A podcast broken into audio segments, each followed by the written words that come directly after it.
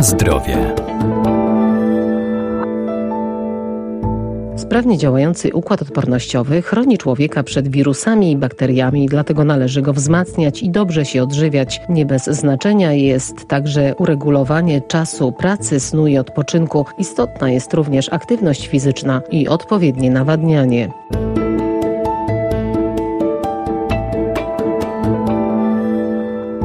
Żywienie człowieka to dostarczanie ludzkiemu organizmowi odpowiednich pokarmów, które zapewniają utrzymanie jego podstawowych procesów życiowych. A co powinno się w nich znaleźć, aby wzmocnić naszą odporność? W sezonie jesienno-zimowym co roku pada pytanie, jak budować odporność organizmu. Czas tego pytania jest nieprzypadkowy, bowiem w tym okresie jesteśmy bardziej narażeni na wystąpienie przeziębienia czy infekcje lub zakażenie. Dietetyk Patrycja Mielniczuk. Należy jednak pamiętać, że nie ma żadnego lekarstwa, które mogłoby nam dać odporność. Temat odporności jest teraz częściej poruszany, biorąc pod uwagę obecną sytuację epidemiologiczną na świecie. Jednak każdy z nas musi wiedzieć, że odporność jest kwestią wieloaspektową i musimy o nią dbać każdego dnia. Dlatego tak ważny jest tutaj zdrowy styl życia. Do trzech podstawowych aspektów, które pomagają nam pozytywnie wpływać na naszą odporność, zaliczamy zdrową dietę, umiarkowaną i regularną aktywność fizyczną oraz prawidłowy sen. Zdrowa dieta nie tylko pomaga nam chronić organizm przed wystąpieniem infekcji, ale także umożliwia osiągnięcie należnej masy ciała.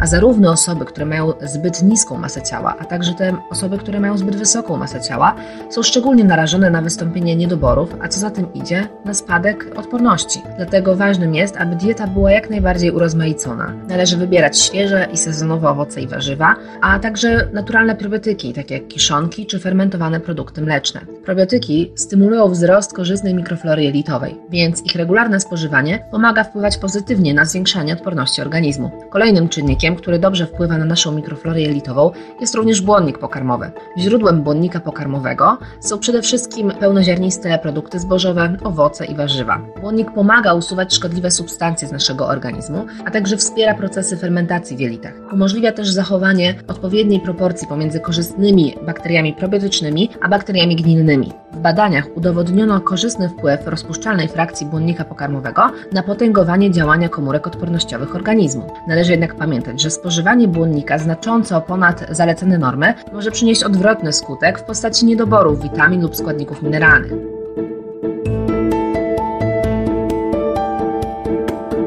Na zdrowie.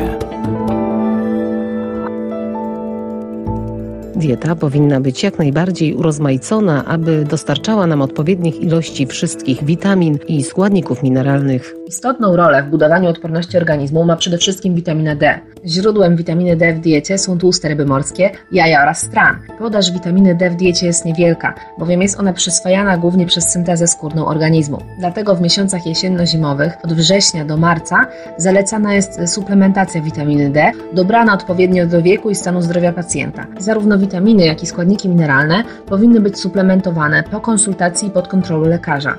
Diecie, która ma wspierać naszą odporność, nie powinno zabraknąć także produktów bogatych w witaminę C. Witamina C jest antyoksydantem, co znaczy, że wykazuje działanie ochronne na organizm człowieka przed szkodliwym działaniem wolnych rodników. Wbrew pozorom, najlepszym źródłem witaminy C wcale nie są cytrusy, a czerwona papryka, chrzan, natka pietruszki czy czarne porzeczki. Kolejnym antyoksydantem, o którego podaż w diecie powinniśmy zadbać, jest także witamina A. Jej źródłem są przede wszystkim podroby, ryby i jaja. Korzystny wpływ na nasz układ odpornościowy mają także warzywa i owoce o żółtej, pomarańczowej i zielonej barwie, które są bogatym źródłem karotenoidów, czyli prowitaminy witaminy A. Zielone części roślin są również dobrym źródłem witaminy z grupy B, kwasu foliowego. Oprócz podaży kwasu foliowego z grupy witamin B powinniśmy także zwrócić uwagę na witaminę B12. Zarówno witamina B12, jak i kwas foliowy mają wpływ na produkcję krwinek czerwonych oraz krwinek białych, dlatego warto jest zadbać o ich podaż. Do źródeł witaminy B12 zaliczamy mięso, nabiał i podroby. Należy pamiętać, że nie występuje ona w owocach, warzywach i produktach zbożowych. Także u osób, które stosują diety roślinne, powinniśmy zadbać o suplementację tego składnika. Wśród składników mineralnych powinniśmy zwrócić uwagę na podaż w diecie żelaza. Źródłem żelaza są podroby, czerwone mięso, jaja, zielone warzywa oraz produkty pełnoziarniste. W Polsce często obserwujemy niedobory magnezu. Warto zadbać w diecie o podaż tego składnika mineralnego, ponieważ wspiera on nasz układ odpornościowy.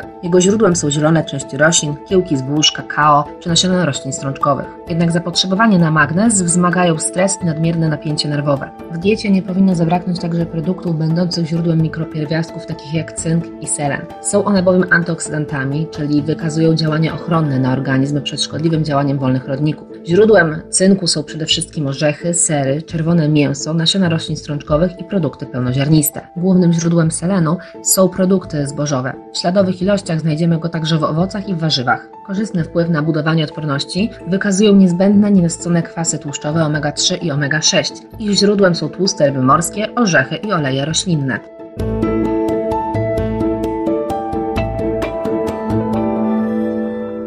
Warto też zadbać o właściwe nawodnienie, dobry i długi sen, a do diety włączyć także zioła, które wykazują pozytywny wpływ na układ odpornościowy, jak kurkuma, cynamon, goździki imbir czy kardamon.